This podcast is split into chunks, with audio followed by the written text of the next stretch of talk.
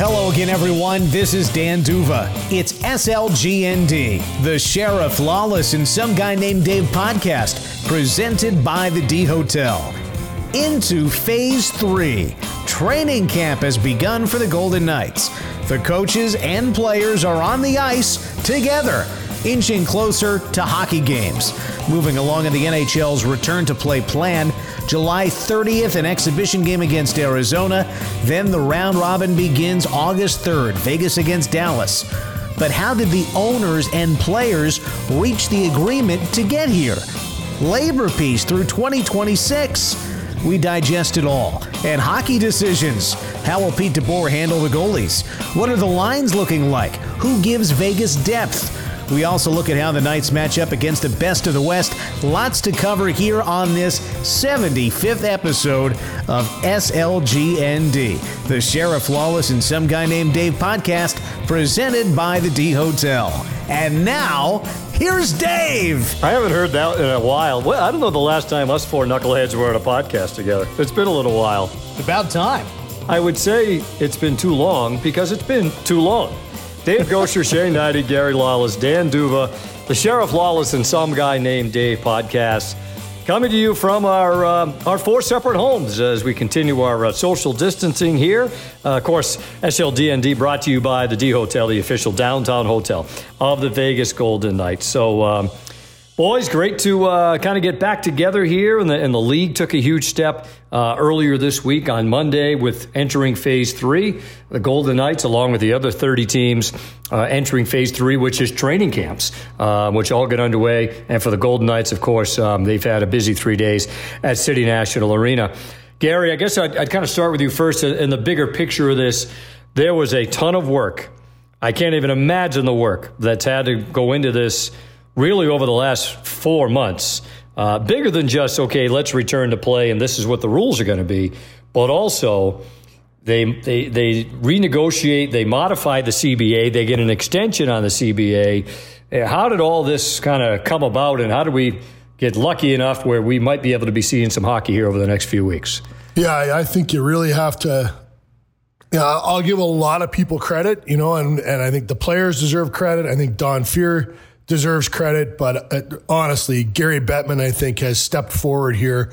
And, you know, in this, if, if these commissioners are wartime commissioners, uh, Bettman has handled his league by far the best. And I think his decision early on, I think he knew from the very beginning he needed the players and he was going to need the players for everything he was going to do. And if you go back and listen to all of his interviews, the verbiage is always in conjunction with the players, in conjunction with the players. Every step along the way, he he he got the players involved. If the players had voted no to the return to play and to the CBA, they would have been saying no to themselves because they were as much a part of the creation of those documents as the league was. This was a partnership, and uh, I think you know. Uh, even the fact that they kept the door open on the hub cities to the very last minute, and when the the count started to rise in the United States states and in Nevada, he he had the door open and he could easily say, "No, I'm going to sidestep this and I'm going to go where there's almost no disease. I'm going to go to Canada.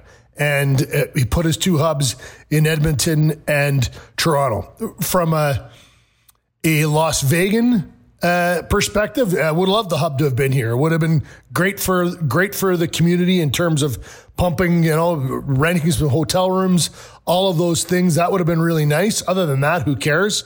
Uh, they're going to be in a bubble. You're not going to watch the games, you know, so it, it didn't really matter. But for from the league's perspective, the opportunity to be in the safest place possible, I, I, I just think that he he he played this like chess while the other guys played like checkers. Uh, and he was ahead of the game, but also made sure he had a ton of contingencies. I can remember speaking to somebody after the NBA put out their big plan and they said, Where's the NHL's plan?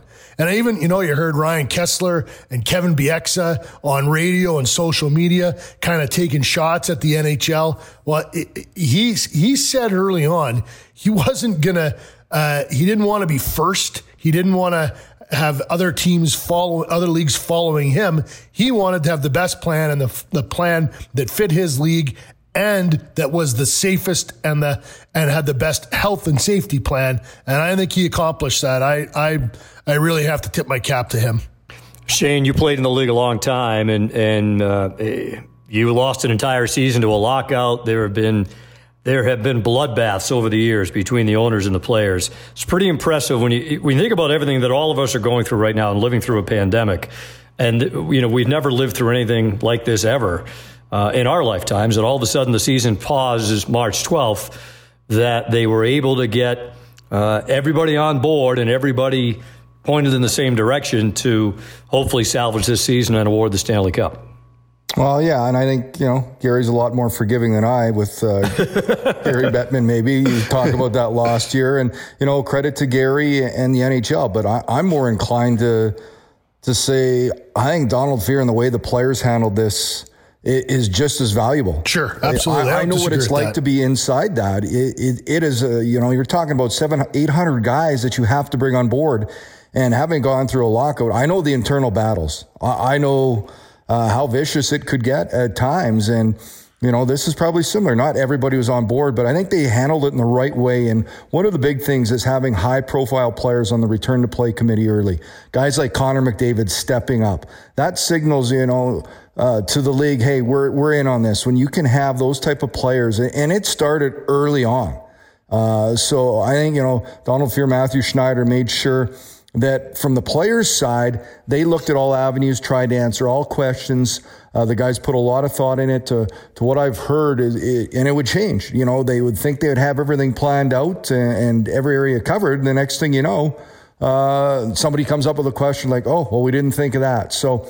Uh, and, and, it is really a credit to both sides, the Players Association, the NHL, Gary Bettman, Donald Fehr, their leadership, uh, not only to get to the return to play, but to extend the CBA by four years. And, and something that I haven't certainly seen in a long time, uh, having been in this league, is uh, some labor peace for a while. So they're able to accomplish two major hurdles here to, to allow hockey to be played. First and foremost, getting back to the return of the season and for players to compete for the Stanley Cup, uh, doing it in what I believe is the safest way possible. Uh, they took their time, as Gary talked about. They made sure protocol safety measures, the hub cities, uh, you know, the phases they've gone through, uh, the way I think now, and we've talked about how critical this phase is. A lot of a lot of the onus on the players to be responsible, to to be accountable for how uh, they prepare themselves to enter that uh, secure bubble in the hub cities because I believe once they get there, uh, that's kind of maybe the sigh of relief for everybody. Um, you know, there may be there may be a couple things that come out, but I don't think uh, you know it's going to be that damaging. At least I hope not. And uh, you know, this is this is where we wanted to be, and it's been great to it's been great to watch live hockey here the the this week since Monday. I'll tell you, I've enjoyed uh, watching not only the practice but some scrimmage uh, actual games played, guys trying to score goals, guys defending, everything. So it's uh, uh, it's been a big relief to everybody. No EA Sports video games for Shane and I. Oh yeah, at least for now. I'm anyways. happy to take a break from those. I, maybe I just not. I won't take a break playing them. I be honest. I go up there and sneak on my son's That's Xbox. Right. But there you go.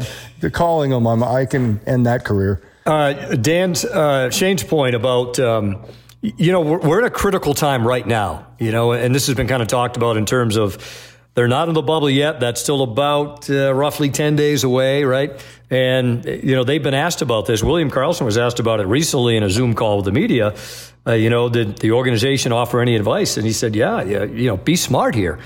And, and, and we all love the strip, but he said, you got to kind of stay away. You can't do that. They can't risk especially now. And as Shane said, once they're in the bubble, they're in the bubble. Testing every day. You know, you go from the hotel to the arena to the practice rink back to the hotel. But this is a this is a critical time from now until they get to the hubs. Yeah, I, I can't imagine you're going to bump into William Karlsson walking through the aisles of the grocery store in the next couple of weeks here. Um, or listen, Cosmo, as much as we love it. no, no. And I, it's both Shane and Gary went through the different sides of this from the, the ownership and league side to the players and players association side. I've been impressed from the beginning, and they have been judicious. And I've followed the Major League Baseball, the NBA, the NFL, and I think that, uh, at least for the four of us who have our livelihood in the sport of hockey, I think we could be proud uh, of how everyone has handled this. And uh, therefore, I have the greatest faith in the NHL completing its season amid pandemic compared to the other sports. You know, baseball's, you know, the teams are going to be traveling. Um, the NBA, the, the, that situation in Florida with what is uh, just the numbers of the virus in Florida are scary every day. So many NBA players have opted out of that tournament uh, for, I presume, the same fears. There have been a handful of NHL players who have opted out of this tournament, but it seems to me for very specific personal reasons rather than just throwing their hands up and saying, oh, I don't want to be part of this. But that has been the case in some of these other sports. What the NFL is going to look like in, in coming days and weeks uh, as they get closer to potentially starting the season, um, and different uh, different cities talking about having uh, certain parameters. But again, the four of us in hockey is our livelihood you know, thinking back to the work stoppages in 95, we missed the entire 04 05 season, shortened season in 12 13. You know, it's like every decade we've got some kind of interruption in this sport. And let's be real of the four major league sports in North America, the NHL is the number four sport. And to try to grab some public appreciation, to get more fans, people to care about the sport and the league, they've got to do these kinds of things right. They've got to move up that pecking order or at least uh, put themselves in a greater national discussion. And they can do that by executing these things properly and avoiding work stoppages. So here we are in 2020 to know that at least through the 2025 season that we're going to have NHL games. That I think is it's great in the here and now on July 15th as we record this, but just for the, the overall strength of the sport as it continues to grow um, and not hit any obstacles, any bumps in the road here um, in what will be a critical time for the sport. Well, and it's interesting too, guys, and you know we don't want it to sound like we have our head in the sand on what's going on in large portions of this country. The COVID numbers are headed in the wrong way, big time. But with the hockey plan, um, around vigorous testing, everyday testing once they get to the hubs. I think they're, and, and they, as you said, uh, as Gary Shane they went to Canada. You know, they, they yeah. were not going to risk, as much as it would have been great, I, you know, certainly if they came here to Vegas, um, they were not going to risk that. So get to Canada where the numbers are very low. And, you know, they were able to work this out. And, and Shane, we've kind of touched on this in a couple of the shows we've done. It is going to be like a, a little slice of hockey heaven, right? Once this gets going, three games a day, 65 days, they're going to cram everything in, awarding the cup in early October. Uh, it's going to be fantastic. You'll be able to watch games every day, three, four times a day. Well, I think the best way to relate it to a lot of a lot of the fans is it's a you know it's a version of March Madness. It's like the college basketball. It's it's going to be phenomenal for us hockey fans, and not only calling the games. Uh, it's I know I'm gonna be I'm gonna be locked in the whole time, especially though that first three weeks, three four weeks uh, is it's gonna be you know a ton of hockey being played each day, both conferences. Uh, you know, of course, the play in rounds. You got that to begin with, the round robin, then round one. It's uh, uh, I'm excited about it. I think, and, and that's another thing. Dan touched on. I think this was a great time for the NHL not only to do it, but to do it right and jump ahead. They they do, uh, you know, as you said, the four major sports right now they look the best here heading in. Not only the return to play, but the format in which they're yep. doing it is largely attractive, and I think it's going to be a home run. 24 teams going to the playoffs, 12 in the East, 12 in the West. Obviously, they expanded from the normal uh, eight and eight in each conference. Garrett, we've been, so the, the Gold Knights have had three days of camp now. Uh, as strange as it sounds, opening training camp on July 13th. Uh, they've had three days of this. Um, we have not seen Marc Andre Fleury in these three days. Pete DeBoer has talked about we expect to see him by the end of the week, but they do have two elite goaltenders in, in Fleury and Robin Lehner. How do you foresee this playing out? You know, usually in a playoff scenario, you don't play back to back days. Uh, you're going to have that in this tournament coming up. Uh, how do you see them doling out the goaltending duties? Yeah, this is something I've been thinking about a ton. And, you know, in some respects, you almost think DeBoer should almost go to a straight, straight rotation, you know, kind of like I'm going to play him tonight. I'm going to play him the next night. If this guy you know, is really good. Maybe I play him two in a row, but uh, like to keep both of them involved. Yeah, there obviously the, the traditional thing is if one guy gets hot, you just go with him, uh, and maybe at some point in time you bring in someone else. But you think about all the teams that have won with two goalies in recent years. Uh, it's uh, you know the Capitals used both Grubauer and Holtby. The Penguins used uh, Fleury and and Murray. Uh, the Blackhawks used two guys. Uh, it's a uh, it, we've seen a lot of that. Uh, you know, listen, Marc Andre Fleury hasn't has practiced throughout the uh, phase two. He hasn't practiced yet in phase three. Pete DeBoer has said it's nothing serious. Uh, it was a maintenance day at first, and then he said we'll see him before this week is out. So uh, um, I, I think that you have to. I listened to Dan this morning, and it was something I hadn't thought of. You know, in one respects, maybe you split the exhibition game. Each guy gets to play half of it, and then uh, you know you play one guy in the first round robin game, another guy in the second one, and then you know you make a decision in the third. I don't think you want to be making goaltending decisions all the time. I don't think you want it to be a distraction. Who's going to play tomorrow? I think you want to get it to a point where you know you're you're you're going with the guy as long as he's winning, and then and you know depending on how he plays, maybe you switch it up at certain times. But uh, Pete DeBoer has had has had really hard goaltending decisions in the past. His last couple of years in San Jose, uh, it's been it hasn't been easy for him. He hasn't had a guy that he could really lean on. So I think he's comfortable in that space. He's made no bones about it. It's his decision. He's he's got his hands and his hands alone on that wheel. I think that's uh, that's an interesting wrinkle here as well. That's not the way it was uh, under Gerard Gallant. So uh, I, I, I don't know. I don't think it's a slam dunk that the net is Fleury's for for game one. I, I, I would tell you that for sure. Yeah. I think that there's a bit of a competition here. And, and, I would think, Gary, that when you read between the lines of Pete DeBoer's words, he's repeated the phrase, we have two number one goalies. There's a reason behind that. While we have been accustomed to Marc Andre Fleury being the one and only goalie for the Knights during the Stanley Cup playoffs. That appears not to be the case. And even if you compare it to, say, the San Jose Sharks, where Martin Jones was the number one goalie and Aaron Dell was the number two, remember how Pete DeBoer stuck with Martin Jones when we all thought he was going to switch to Aaron Dell during the first round last year.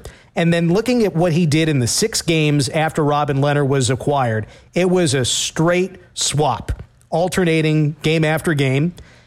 And we wondered, we kept asking every day, is someone going to play consecutive games? Is someone going to keep on going here? And Pete was very patient about it. We're just going to keep alternating and we'll play it as it comes. And, and, so, and I wonder what you guys think. Rather than waiting for a goalie to get hot, I wonder if the thing that makes the most sense would be alternate the goalies until one stinks it up it, maybe that's the other way of looking at it. I don't know, but like if you. How, if you how do you to, take? How do you, say one of them throws up a, a donut or one one goal in a four one game? How do you take him out the next game? Well, that's yeah. my question. That's, I, I, don't know if I, I, don't have the answers. I'm just curious. Did yeah. that happen in the regular how, season though? Did Lehner not pitch a shutout and then? Yeah, this but this is a regular did. season. No, right? I understand that. These are playoff season. contests. They, they, both had shutouts and did not yeah. play the next game in that stretch of six games. And, you know, and then when Lehner played that third game, which was the one in Calgary, he was not good. The team won the game because they scored five goals. But that was after Fleury had played and lost uh, in Winnipeg. Lehner came back, played poorly, but the team still won. And then Fleury came back and played the game against Edmonton and played well, and Vegas won the game in overtime. So uh, it's it's a good question, and uh, I guess only Pete DeBoer knows what he's going to do. Well, Gosh, I, I, you might remember this, Gosh. I, I the, like the last time there was really kind of a rotation. Didn't Don Cherry kind of rotate uh, Gilles Gilbert and and Gerry Cheevers? Didn't yeah. He, and you and even into the playoffs. And I think that the yep. Bruins kind of flipped uh, Don Edwards and uh, and uh, uh Bob Sauvé or, or oh the Sabres. Yeah, yeah the yeah, Sabres. Sorry, yeah. yeah, I say the Bruins. Sorry, but like I, like in modern time. In like it's Shane and you, uh, can you remember anybody kind of rotating guys in the playoffs? No, no, and that's why I'm We'll see. I, I think there, you know, this is a coach's decision. This is, and there's, you know, how do you make it? Well, there's certain things. They're going to look first of all at the opponent. They'll they'll look statistically, analytically, whatever it is, how that person performs about it. They'll look at play, not only the previous games. They'll look at practice. Uh, you know, they'll look up the matchups. They'll, you know, there'll be intangibles. How's the team going to react? Who's is that going to matter? Is that going to play in the coaches? And then, as a coach, there is a gut check part to it what is his gut feeling? And, you know, they're going to, he's going to look at all those different scenarios. And that's why coaches, uh, eventually the head coach, that, that decision falls on them. And that's why they're put in that position. But, uh, I, I, I, get rotating them. I just don't understand in, a, a tournament that there is such slim margin for error. How if a guy is outstanding one game, how he does not grab that net again. And then do you go to you play him till he loses? Like that is that the other way? You, and you've mentioned this too, Shane. They don't have time to mess around with this, right? No. This comes up real fast. And, you know, you can make an argument, okay, do they rotate them? You're going to have four games before the playoffs, right? You're going to have one exhibition game and three round robins. Do you rotate That'll them in rotation. Those? That'll be a rotation. But those round robin games, eh, they, they do have meaning, right? So now you can say if you're the Golden Knights or any of those teams in the top four in the East and the West, even if you don't win the round robin to elevate your, you know, your standing, you're pretty confident. You know, you've had a good season. You know, I, I think you'll take your chances against whoever you play. But uh, yeah, I think you rotate them those four games. You know, and it happened. You know, Marc Andre Fleury's last season in Pittsburgh, he comes in right. Uh, for an injured Matt Murray in 2017, wins the first round, wins the second round, and Europe. Uh, you, I think you said Dan, you know, do you, do you play him until somebody plays poorly? Well, he had a rough game against Ottawa in the conference finals early on. Never saw the net again. Matt Murray come in, comes in, and we know the rest is literally his history. But um, I will say this: it's a good problem to have. The mm. Chicago Blackhawks right now, Corey Crawford not available. Uh, you know, and, and we got to know Malcolm Subban during his time here, but uh, right now he could be the guy for the Hawks. So I mean the Golden Knights are in a spot where uh, that trade that they made for Lehner, uh, it, we all thought it needed to be made at the time. Well, it might even pay more dividend, dividends here over the next few months. Uh, my question to Shane is with regard to the, the team leadership of this. Marc Andre Fleury, if he's not in there, I mean, he we, we've said it for three years now. He's the heart and soul of the team. Robin Lehner just said on a conference call today with the media, my game is not that reliant on being overly athletic. It's more of reading plays and getting my reactions back, and I think I've been good so far. In other words, Lehner thinks that this is a scenario where he can step right in. Fleury is kind of the other side of that, where he's very athletic. I, like, is it is Fleury's heart and soul contributions to the team so valuable that it gets him into a game before Robin Lehner?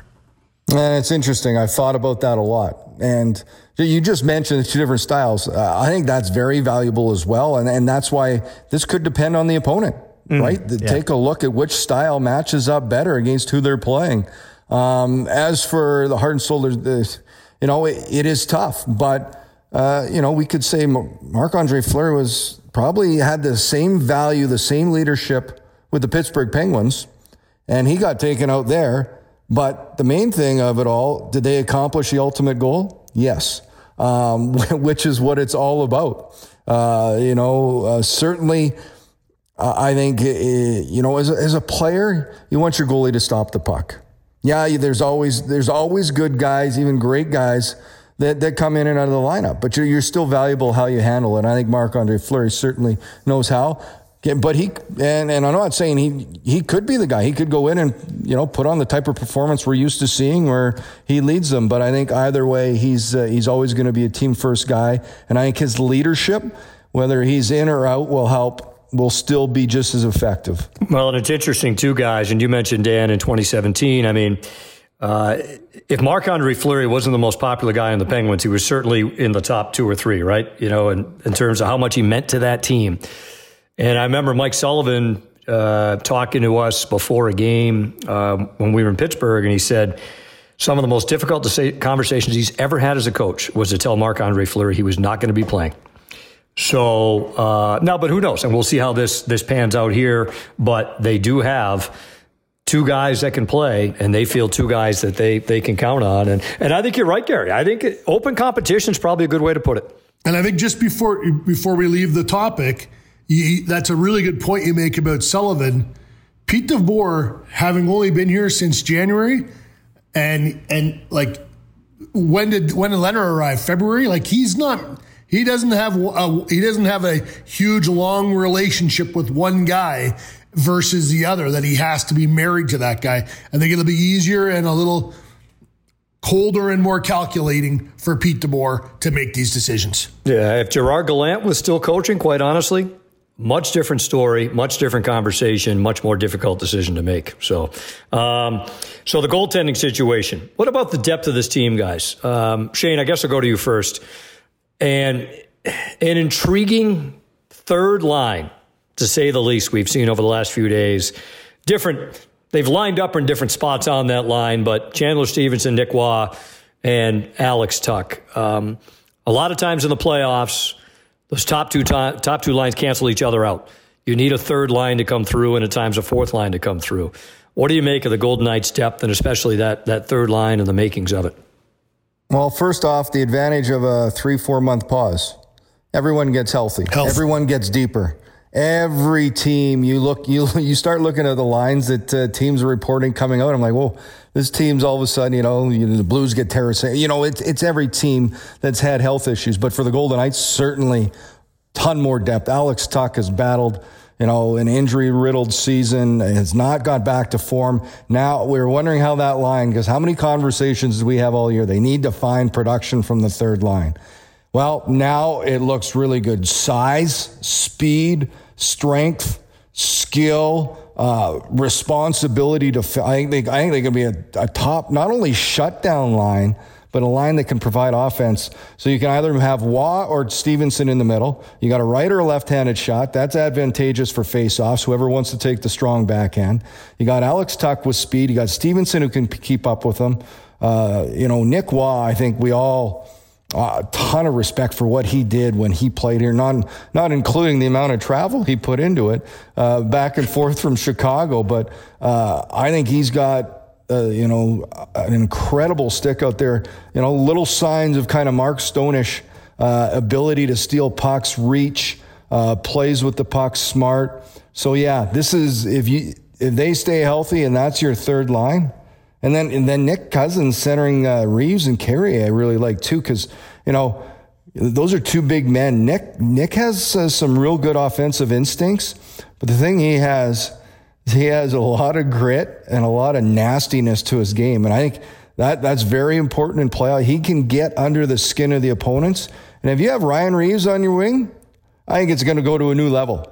Uh, and why shouldn't it? And, and Will Carrier out there. So uh, that bottom six to me looks a lot better. And it is so important. You need, well, you need four line 60 without question here through, uh, if you want to do a long, well, you could even say 14 fours and 10 D men for a long playoff run. But uh, this is a, a, deep team, and that third line looks, uh, I've been very impressed here in the short three days watching them play. Wouldn't want to play against them, right? no, no. as pesky as it comes. Well, Dan, and they they have not been. Uh, they're not the only team that that could say this. You think of the injuries that Columbus has gone through. The Penguins have had key guys out. You can go right on down the line, but the Golden Knights, especially up front, have not been healthy all year long. I mean, it started back in training camp with with Alex Tuch getting injured, Cody Eakin getting injured. You can go right on down the line at the time of the pause. Pacioretty Stone uh, were going to be out as well. Tuch had already been out uh, for a good portion of the season. Um, now, finally, and Pete DeBoer touched on this a, recently, I think he, along with most coaches around the league, are just keeping their fingers crossed.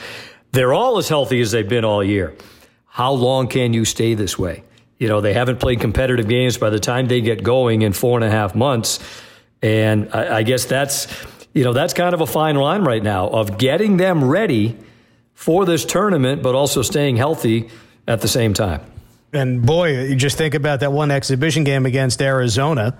And it's happened each of the last two years where Golden Knights have had injuries in the final exhibition game. You just mentioned it, it was this year. Same thing, a similar thing anyway, happened the year before too. Um, not to mention, you know, the, the, the, Knights the previous year had Nate Schmidt for, without 20 games. You know, Shea Theodore this coming into this season, coming off the cancer. You know, Finally, though, you had Will Carrier play a full season, missed no games, whereas his first two years with the Knights missed a significant amount of time. And uh, and Ryan Reaves didn't miss any games this year too. Um, listen, there there is a lot to be said for um, the, the, health of all of these clubs that they didn't have. Um, but when you think about what you've got here, um, like you don't want to dial it back any just to try to stay healthy, right? Like, isn't that one of those things, Shane? You think if you try to play safe, that's when you get hurt. Yeah, that's that's that's the exact truth, and you hear guys say it all the time. So uh, you, you got to play the games right. It, it's it's to go out and uh, play the game the right way. I think you know there's. Are they going to lay off in certain areas? I think both teams will recognize that uh, maybe to a, a, bigger extent this time rather than heading into a regular season. It'll be interesting to watch that exhibition game against Arizona. But as much as you say that, as a competitive athlete, instincts take over. And a lot of times you forget about, well, maybe I'm just going to, you know, I'm not going to finish this hit here or something happened. Next thing you're running the guy over into the boards. It's, uh, it's hard to predict. And I imagine, uh, they're going to do it to the best of their abilities. They're going to be cognizant of, you know, a little bit, maybe. Uh, I don't know if you'll see guys diving in front of uh, shots to block, maybe in that exhibition game, but it'll certainly change come around robin. Yeah, you know. I wonder, Gary. No, go, go, ahead, ahead No, go ahead, Gosh. No, I was just wondering, you know, to the point of, you know, especially we're used to the playoffs uh, over the years and just how intense and how physical it is um, for two months. And I wonder now, in the world we're living in, um, contact sport, scrums in the corner, are we to are we to see that? Are we to see it right away? I think from an adrenaline standpoint, I don't think there's any question that, especially with what's at stake, you know, this isn't like you're coming back and playing seven or eight exhibition games and they get 82 games to go after that. A lot of these teams could be coming back. Like if you're in the playing round, you're going to have an exhibition game. You could play three games, it could be all over and then you go back home again. So I think the physicality part, as much as you wonder about it, the adrenaline I think takes over for that. I think Pete DeBoer can. Uh, you know, can lean on his experience coaching against the Golden Knights from last year when Vegas, you know, they were kind of locked in a in no man's land. They couldn't really go up and they couldn't really go down. And their last ten of the games of the season, the last chunk of the season, didn't mean anything. And they played that way, and that dragged into the playoffs. The first game of the playoffs last year, Game One against San Jose, Vegas played like it was Game eighty three of the regular season. And DeBoer, he'll he'll he's got notes. He'll remember that, and he'll he has to drill that into them. You guys need to find some intensity. And those round robin games, there is something to play for. You'd rather be the first seed than the third seed or the fourth seed. So you want to move up if you can. And you have to, you have to find that intensity. Shane, I, I think that if you don't hit on a regular basis, like it has to become a habit and it, you can't just turn that on. I think they need to kind of find that physicality right, right out of the, right out of the gate. Oh yeah, and I think they will. I don't. I don't know if I'm going to expect it against Arizona. I don't know what to expect in that exhibition game. But come the round robin, there's meaningful games. I think. Uh, you know, the exhibition game is going to be, you know, a chance for them to get timing, to get to the pace, to get the hands, the feet, to the systems, to, to all those little details of the game. And part of that is being physical. Like, you know, Ryan Reaves and Will Carrier in particular, those guys play a certain way. They need to play that way. Uh, you got more offensive guy. I think it's about playing to your strengths. What is your game? Um, so, uh, yeah, I think without question, the magnitude, the importance of those round robin games that they'll be ready to go. Then I have a lot of confidence in this team that. Uh, uh, that they're ready to go. We've heard it from, we've heard all the right things, and it, it's going to be imperative to be that team that's uh, ready to play the right way off the start. And uh, you know, hockey, hockey draw. When you're out there as a player, you're drawn in. There's some games you may not feel it, but there could be something that happens that just draws you into the intensity. And, uh, you know, they'll have to do without fans. That'll be the one thing, because sometimes that's a big draw is the energy in the building. So this is going to come from the team, from their players. And that's going to be the other trick for them is to, to draw that enthusiasm from within the group. And I'm thinking, Shane, about the, the home fans that normally provide that enthusiasm, but even on the road, you love when you can quiet the opposing fans too. All that's out the window. But at the same time, the home team advantage is not totally out the window as it pertains to getting that last change. And that's why, you know, with the round robin, okay, it's it's a crapshoot like who are the good teams, who are the bad teams coming out of this long pause. So to me, it's not even so much the matchups, but you would want to have home ice advantage in quotes having that last change for as deep into this tournament as you possibly could. And I wonder if you can shed some light on what last change means, especially for a Pete DeBoer coach team.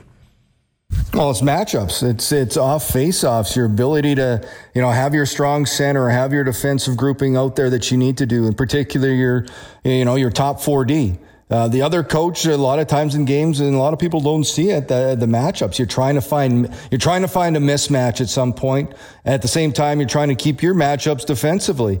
Uh, so it's at both sides of it. But I think where it's really important is, you know, whether it's a defensive zone draw late, you're hanging on to a, a one goal lead. You want to see who the other coach puts on the ice so you can counter with the group you think is best best suited to defend them. And that, it is a huge advantage. Dave and I talked about it uh, on the bulletin the other day that uh, I said, you're not playing for fans, but as Dan, you just said there, there's a huge advantage to home ice, and that's the ability to have last change. And you ask any coach, the, they understand how valuable that is. Sheriff Lawless, some guy named Dave podcast brought to you by Findlay Automotive, Acura, Jaguar, Lincoln, and Chevy. All right, guys, so you've got 12 teams in the East, 12 in the West, but we'll stick to the West. We know the Golden Knights are in the top four, so they've got a bye. Uh, they'll play the round robin. Could finish anywhere in the top four um, once that's all said and done. Which teams in the West, and we'll start with you, Lawman, put a little scare into you? What do you think? The Blues, for me, is I think that the, this rest, this break gives them an opportunity to they were fantastic all year. They didn't really have much of a hangover. Uh, they get Tarasenko back, and uh, just you know, you've got some veteran guys there that know the window. But the opportunity for them to win is very small. How many years does do a number of those guys have left? And now they're looking at 16 wins, and it's and we get the cup again. That's it. It's we got to win 16 times now, and we and the Stanley Cup is ours. And that to me that experience that they've just had and this rest gives them a real advantage. Shane, have you broken it down? What do you think? I, have said this all along. There's a lot of teams that, to me, look at the Colorado Avalanche. Oh, yeah. Yep. So, you know, I think I think of three teams with the firepower. It's just, you know, uh, I think of them. I think the Winnipeg Jets and the Edmonton Oilers uh, up front it, to me, it comes down to who gets the best goaltending out of them, and that would, to me, maybe be the Winnipeg Jets with Connor Hellebuyck, who's you know a lot think has a real good shot at the Vezina. Um, those teams are. I agree with Gary. I think St. Louis, just their experience having won it, getting uh, full health uh, but the, the, the three teams that uh, kind of I got my eye on just strictly for for their fire uh, power ability to score the Oilers the the Jets and the Avs. I just uh, you know a lot of youth up front a lot of skill a lot of talent but uh, and that, and that's why I'm so excited about it. I can say the same thing in the West. This is this is impossible to predict. I think the Golden Knights have as good a chance as anybody and I think there's a group of maybe five six teams overall when I've looked at it and I have them in there uh, as favorites. but uh, it's going to be a, it's going to be a tough cup to win. Duvs, how do you handicap it? You know, we, we look at what teams have done against the Golden Knights, and in particular, Colorado this year, scoring 13 goals in two games against Vegas. The Avalanche have a four game winning streak against the Knights going back the last two years, averaging five goals per game against Vegas. So, so they're due for a stinker against the VGK. You know, and, and, I guess they're still trying to get some payback for the seven nothing shutout in the, the first ever meeting way back in October of 2017 when Oscar Dansk shut him out um, in his first NHL start and win and shutout. So as much as the Blues and everything maybe that they've they done, put him in against them. I was going to say, did Lehner play in any of those games? Because when you talk about style you know, a, t- a, a fast team that can go lateral like that. Uh, a guy like Lehner who doesn't move very much in the crease and takes up all of the net, maybe that's an advantage for Vegas. Yeah, and and that's a, a great, for instance, when it comes to who matches up with who. Yeah, uh, so I like. It, it's interesting because the Golden Knights have had some struggles against teams that they should not have necessarily struggled against. Like going to Minnesota always seems to be a problem for, for the Golden Knights. Colorado, to the point too. where they paused the season when we were in Minnesota. yeah, that's right. you know, uh, it just just isn't working out. So, I and Colorado, it feels like one of those teams that you're walking into a buzzsaw when the Avalanche and the Golden Knights uh, face off. So that that's the one that comes to mind. Uh, the Blues, you know which goaltender, you know, Binnington, of course, last year, the phenomenal run. Um, Jake Allen has found a lot of success right before the pause this year. And uh, it's to me like which goalie gets hot? You know, like the Golden Knights have, you know, two two opportunities. Maybe Fleury gets hot, maybe Lehner gets hot. Some of these teams aren't going to have that that luxury. They they're hoping one goalie gets hot. Uh, and and usually like you, you can look at a team that might not have been in the playoffs, like Carey Price and the Montreal Canadiens. Like Carey Price, boom, and they could. How far could they go if he's playing the way he's playing, uh, the way he can play? So uh, I, I'm looking for who's who's got the hot goalie, but Colorado with all their firepower is uh, scary.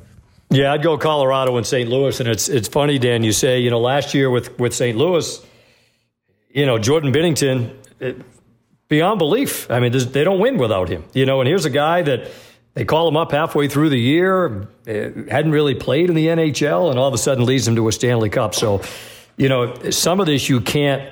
You certainly can't predict it. There's no way you would have sat there even before the playoffs last year. As much as Binnington was on a good run, had never been in the playoffs, untested in the postseason, um, was phenomenal, especially in the finals against Boston in the first period of that seventh game and and leads them to the Stanley Cup. So, yeah, but I think you know Colorado with their firepower um, seem to have kind of sorted out their goaltending. St. Louis, you know, we've talked about getting Tarasenko back. So, um, but yeah, as Shane said, I put the Golden Knights right in that, especially with the moves they made at the deadline and the ac- the acquisitions they made to strengthen the team, which I think we all felt they needed uh, if they were going to be, you know, uh, considered a serious contender they were able to do that. So, well, even more, even go back to the acquisition of Stephenson. right, and and then and then the growth of Nic Roy, and then you throw yeah. Cousins, Martinez, and Lehner in there. That's that's five players that are huge additions. Yeah. And don't forget Zach Whitecloud stepping. I was just going to say Whitecloud. Yeah. yeah. exactly. Yeah. Sorry, thank you, Dan. You know, five guys that you know. If you start, if you looked back to the beginning of the year, you had some of those guys who weren't even on the team, and other guys that you know, came over in trades or whatever the case might be early, like a Nic Roy in the Haula trade, they could all play significant roles uh, in this before it's all said and done. All right, guys, uh, before we, we wrap this up, and we're all looking forward to uh, kind of getting back to what we love to do uh, most. It is going to be much different for all of us this time around in that broadcasters will not be in the building. Um, and I think in an effort by the NHL to really minimize the amount of people, uh, be it in Edmonton or in Toronto. Um, so it's going to be strange. We will be calling the games from our studios in Vegas, um, and we'll see how it goes. Right. No, I think it'll. no, I think it'll. I think uh, Shane and I have the EA Sports experience to lean back on, but Shane's done this with World Feeds before, and he, you know, he's been around. Um, but it will be Shane. What's uh, what's what's the biggest? It's going to be different for you in what way compared to a well, normal deal? Well, it's bigger. It's different for me. You and Dan, it, obviously, you don't have the view of the whole rink or the atmosphere, but you'll see the play as it's happening. They follow the puck, the players the biggest thing for an analyst is we have input into what's going to show on the TV with our feed. Uh, we can tell and pick the clips and uh, and pick the plays that we like and know what's coming up. Well, not this time. It's one feed, so it's a matter of not only watching the game. The biggest trick, I guess, for myself will be you know watching the play. Then we'll get a quick, hopefully, update from a producer or somebody what they're going to show for the replay because I won't know what's coming and then kind of knowing what led up to that, kind of building to that play, to that replay. So uh, I'm going to have to pay a lot of attention. Uh, you, play, you, have to pay more attention than distra- usual. Not good to get distracted. uh, and and for Vegas fans, the biggest difference they will see is it won't be majority Vegas Golden Knights highlights. It's right. going to be more like a national broadcast showing both sides. So there'll be a lot of com- probably more commentary, uh, you know, on both sides. It'll be kind of that 50 50 or even 60 40, depending on the score and how the game is going. But, uh, the, and then, of course, uh, you know, we're going to have to create energy, boys. We're going to have to yeah. whoop and holler. How, maybe we should uh, hire, maybe we could pipe sound into our uh, little studios into our studio to get us yep. fired up. That'd be great. Well, that's the thing with I've, I've thought about Deuce for us. What Shane mentioned about is you, your, our, your vision is limited to whatever you're going to see on that monitor but also the energy. You know, you draw on the energy, especially in Vegas. You know, the best uh, the best atmosphere in the league. You draw off the energy of the crowd. Uh, but I, I, heard you say on the uh, our show this morning, you've got a little experience in this in the in the college days off the monitor situation.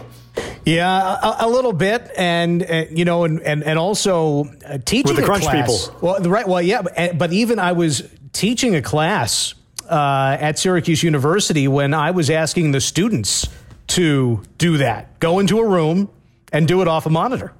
You're welcome. That's the Syracuse Orange, the Harvard of Central New York, as Sean McDonough would say. Uh, and it's not easy. And and one of the I'll, to refer back to what you brought up, Dave.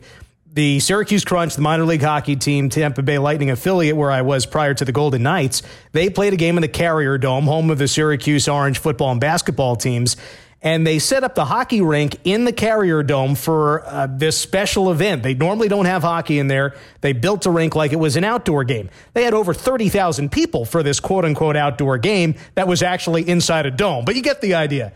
They had me broadcast from the 50 yard line of the football field. So, 50 yard line of the football field you'd think would be good, except they set up the hockey rink in an end zone from sideline to sideline. So I had the worst view of the 30,715 people. So I spent most of the game with my back to the ice looking at an HD TV screen. And by the way, thank God for high definition widescreen television. Imagine trying to do this off the old kind of TVs. Uh, well, who the hell was in charge of that operation? I know. We went on the road to Glens Falls, and when I came back, they changed everything on me. But I'd say that tape is what I had my students do in class because I knew that they would complain how this will be so hard to do off a screen. I said, I know it's hard because I did it when it actually yeah. happened. so don't so tell it's me. not easy. Yeah. That, it, well, I, I, You're trying to scare Dave. There you go. Uh, uh, I, am thinking I might not participate in the broadcast. and, and it's also, the, I, I just got to add that the, the, the things that I, am just a little bit concerned about will be stuff that's not necessarily on the screen, like when the referee puts his arm up. You know, when there's a race for the puck, if it's an icing, if there's a line change, which group is coming on. All of those things where we are not looking at the puck or where most fans might be looking, so much is happening away from the puck that helps us paint the picture and anticipate what might happen next.